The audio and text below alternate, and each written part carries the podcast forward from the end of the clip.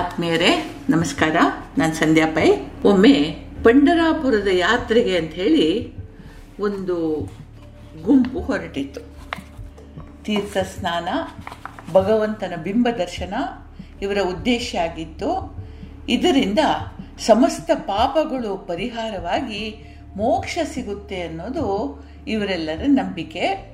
ಯಾತ್ರೆಗೆ ಹೋಗುವಾಗ ಒಂದು ಕಟ್ಟಳೆ ಇತ್ತು. ಏನು ಅಂತಂದರೆ ಸಮಾಜದಲ್ಲಿ ಆರ್ಥಿಕವಾಗಿ ಕೆಳಸ್ತರದಲ್ಲಿರುವ ಅಂದರೆ ಸ್ವಲ್ಪ ಆರ್ಥಿಕವಾಗಿ ಬಲ ಇಲ್ಲದವರನ್ನ ಅಥವಾ ಸಾಧು ಸಂತರನ್ನ ತಮ್ಮೊಂದಿಗೆ ಕರ್ಕೊಂಡು ಹೋಗಿ ಅವರ ವೆಚ್ಚವನ್ನು ಇದ್ದವರು ಭರಿಸೋದು ಒಂದು ಸತ್ಕರ್ಮ ಅನ್ನೋ ಒಂದು ಭಾವನೆ ಆಗಿನ ಕಾಲದಿತ್ತು. ಈಗ ಕೂಡ ಕೆಲವು ಗೃಹಸ್ಥರು ಹೀಗೆ ಮಾಡ್ತಾರೆ. ಸೊ ಇಲ್ಲೇನಾಯ್ತು ಅಂತಂದ್ರೆ, ಕೆಲವು ಗೃಹಸ್ಥರು ಸಂತ ತುಕಾರಾಮರವರನ್ನ ತಮ್ಮೊಂದಿಗೆ ಬರುವಂತೆ ಆಹ್ವಾನಿಸಿದರು. ತುಕಾರಾಮರು ನಯವಾಗಿ ಅವರ ಆಹ್ವಾನ ನಿರಾಕರಿಸಿ ಒಂದು ಹಾಗಲಕಾಯನ್ನು ಅವರ ಕೈ ಕೊಟ್ಟರು ನನಗೆ ಬರೋಕ್ಕೆ ಸ್ವಲ್ಪ ತೊಂದರೆ ಇದೆ, ಅನಾನುಕೂಲ ಇದೆ, ಆದುದರಿಂದ ನನಗೆ ಬರೋಕ್ಕಾಗಲ್ಲ, ದಯವಿಟ್ಟು ಕ್ಷಮಿಸಿ. ಆದರೆ ನನ್ನ ಪ್ರತಿನಿಧಿಯಾಗಿ ಈ ಹಾಗಲಕಾಯನ್ನು ನೀವು ನಿಮ್ಮ ಜೊತೆಗೆ ತಗೊಂಡು ಹೋಗಿ ಪ್ರತಿಯೊಂದು ತೀರ್ಥದಲ್ಲಿ ನೀವು ಮುಳುಗು ಹಾಕುವಾಗ ಇದನ್ನು ಅದ್ದಿ ತೆಗಿರಿ. ಇದೊಂದು ವಿನಮ್ರ ಭಿನ್ನ ಅಂತಂದ್ರು. ಸರಿ, ತುಕಾರಾಮರ ಹಾಗಲಕಾಯಿ ತೀರ್ಥಯಾತ್ರೆ ಹೊರಟಿತು ಕೆಲವು ವಾರಗಳ ನಂತರ ಯಾತ್ರೆಗೆ ಹೋದವರು ವಾಪಸ್ ಬಂದರು. ತಮ್ಮೊಂದಿಗೆ ವಾಪಸ್ ತಂದಿದ್ದ ತುಕಾರಾಮರ ಹಾಗಲಕಾಯಿಯನ್ನ ವಾಪಸ್ ಅವರಿಗೆ ತಂದುಕೊಟ್ರು. ಕೂಡಲೇ ತುಕಾರಾಮರು ಹಾಗಲಕಾಯಿ ಕಟ್ ಮಾಡಿ ಅದರ ಒಂದು ತುಂಡನ್ನು ಬಾಯಿಗೆ ಹಾಕ್ಕೊಂಡು ಉಳಿದದನ್ನ ಎಲ್ಲರ ಕೈಗೆ ಹಾಕಿ ತೀರ್ಥಯಾತ್ರೆ ಮಾಡಿ ಪುಣ್ಯ ಸಂಪಾದನೆ ಮಾಡಿಕೊಂಡು ಸಿಹಿ ಸಿಹಿಯಾಗಿ ಬಂದಿದೆ. ದಯವಿಟ್ಟು ಪ್ರಸಾದ ಸ್ವೀಕರಿಸಿ ಅಂತ ಅವ್ರಿಗೆಲ್ಲ ಕೊಟ್ಟರು ಪ್ರಸಾದ ಅಂದ ಕೂಡಲೇ ಎಲ್ಲರಿಗೂ ಖುಷಿಯಾಯಿತು. ಕೂಡಲೇ ಕೈ ಸೇರಿದ ಹಾಗಲಕಾಯಿಯನ್ನು ಬಾಯಿ ಹಾಕ್ಕೊಂಡ್ರು. ಒಂದು ಸಲ ಜಗತ್ರು ಥೂ ಥೂ ಅಂತ ಹೇಳಿ ಉಗಿತಾ, ಕಹಿ ಅಂದರೆ ಕಹಿ, ವಿಷದ ಕಹಿ, ಯಾವ ಯಾತ್ರೆ ಮಾಡಿದ್ರೇನು, ಹಾಗಲಕಾಯಿ ಕಹಿ ಹೋಗೋದಂತಿದೆಯಾ ಅಂತಂದರು. ತುಕಾರಾಮರ ಮುಖದಲ್ಲಿ ನಗು ಕಂಡಿತು ನಾನು ಇದನ್ನೇ ಹೇಳುವನಿದ್ದೆ, ಯಾವ ತೀರ್ಥಯಾತ್ರೆ, ಬಿಂಬ ದರ್ಶನ, ದಾನ ಧರ್ಮ, ಕೀರ್ತನೆ, ಸತ್ಸಂಗಗಳಿಂದಲೂ ಕೂಡ ನಮ್ಮಲ್ಲಿ ಆಳವಾಗಿ ಬೇರೂರಿರುವ ವಾಸನೆಗಳನ್ನು ಕಳ್ಕೊಳ್ಳಿಕ್ಕೆ ಬಹಳ ಕಷ್ಟ. ಕಳೆದುಕೊಳ್ಳಬಹುದು ಅಂತಾದರೆ ಭಗವಂತನಲ್ಲಿ ಅಸ್ಖಲಿತ ಭಕ್ತಿ ಮತ್ತು ಸತತ ಪ್ರಯತ್ನದಿಂದ ಮಾತ್ರ ಸಾಧ್ಯ. ಇದು ಸಾಧ್ಯ ಆಗಬೇಕು ಅಂತಾದರೆ ಮೊದಲು ಹೀಗೂ ಮಾಡಬಹುದು ಅನ್ನುವ ಒಂದು ಜ್ಞಾನ ಬೇಕು, ಅರಿವು ಬೇಕು.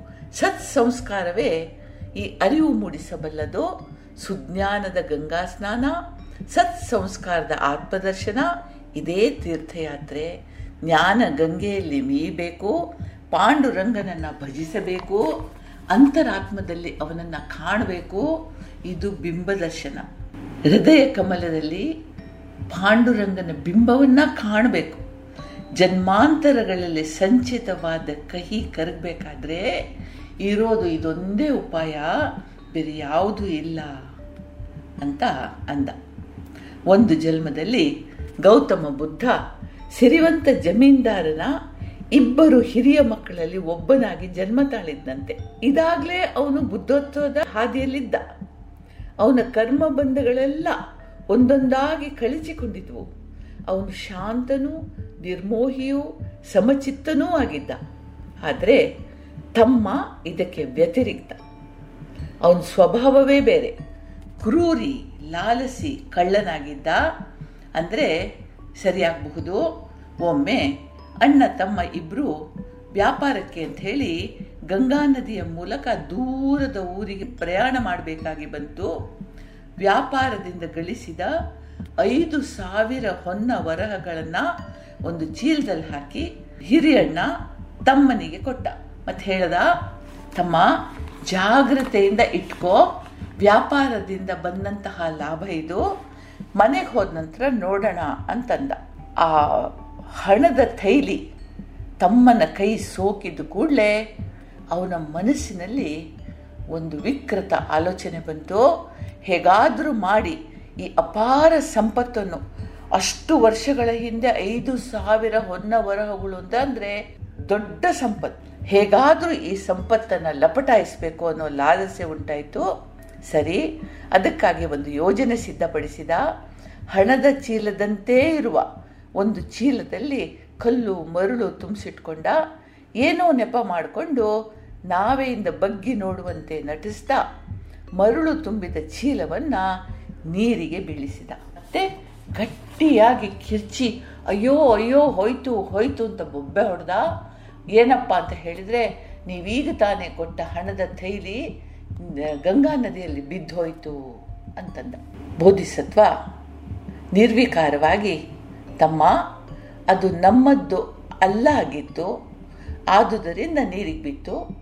ತಂದೆಯವರಿಗೆ ನಡೆದದ್ದನ್ನು ತಿಳಿಸೋಣ, ಚಿಂತೆ ಮಾಡಬೇಡ ಅಂತಂದ. ಊಟ ಕೂತ್ಕೊಂಡ.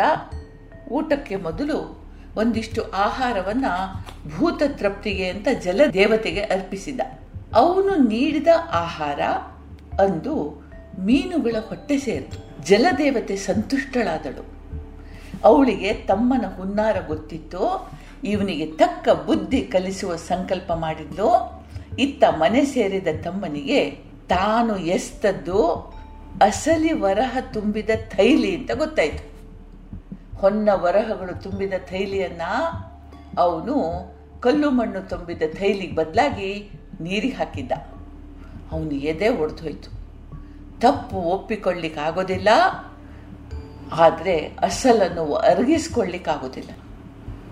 ಅಂಥ ಆ ಪಾಟಿ ಐಶ್ವರ್ಯ ತನ್ನ ಕೈಯಾರೆ ತಾನು ಎಸ್ತು ಬಿಟ್ನಲ್ಲ ಅಂತ ಹೇಳಿ ನರಳತೊಡಗಿದ ಅವನು ಎಸೆದ ಚಿನ್ನದ ನಾಣ್ಯದ ಚೀಲವನ್ನ ಒಂದು ದೊಡ್ಡ ಮೀನು ನುಂಗಿತು. ಮತ್ತೆ ಬೆಸ್ತನ ಬೆಲೆಗೆ ಬಿದ್ದು ಇವನ ಮನೆ ಸೇರ್ತು. ಬೋಧಿಸತ್ವನ ಮನೆಗೆ ಬಂದು ಸೇರ್ತು. ಅಡುಗೆಯವ ಹೊಟ್ಟೆ ಬಗೆದಾಗ ಹಣದ ಚೀಲ ಸಿಕ್ಕಿತು. ಪ್ರಾಮಾಣಿಕನಾಗಿ ಅವನು ಬೋಧಿಸತ್ವನಿಗೆ ಅದನ್ನು ತಂದು ಒಪ್ಪಿಸಿದ. ಯಾಕೆಂದರೆ ಈಗಾಗಲೇ ಎಲ್ಲರಿಗೂ ಗೊತ್ತಿತ್ತು, ಹಣದ ಥೈಲಿ ಹೀಗೀಗೆ ತಮ್ಮನ ಕೈಯಿಂದ ಗಂಗಾ ನದಿಗೆ ಬಿದ್ದು ಹೋಗಿದೆ ಅಂತ ಎಲ್ಲರಿಗೂ ಗೊತ್ತಿತ್ತು. ಈ ಅಡುಗೆಯವನಿಗೂ ಗೊತ್ತಿತ್ತು.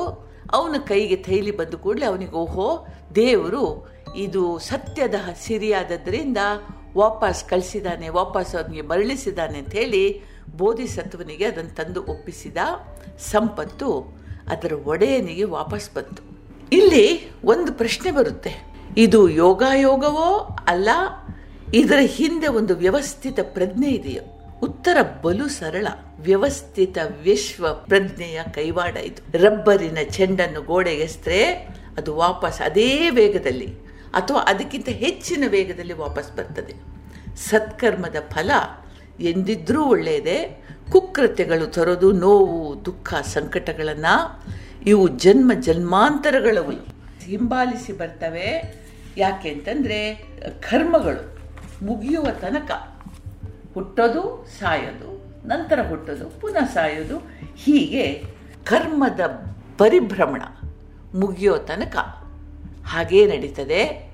ಬೋಧಿಸತ್ವ ಇದರಿಂದ ಮೇಲೆದ್ದು ನಿಂತ ಎಲ್ಲ ಕರ್ಮಗಳನ್ನು ನಿರ್ಲಿಪ್ತನಾಗಿ ಕಳ್ಕೊಂಡ ಗೌತಮ ಬುದ್ಧನಾದ ಭಾರೀ ಚಂದದ ಕತೆ ಜಾತಕ ಕಥೆಗಳಲ್ಲಿನ ಒಂದು ಕತೆ. ನಮಗೆಲ್ರಿಗೂ ದೇವರು ಒಳ್ಳೇದು ಮಾಡಲಿ. ಜೈ ಹಿಂದ್.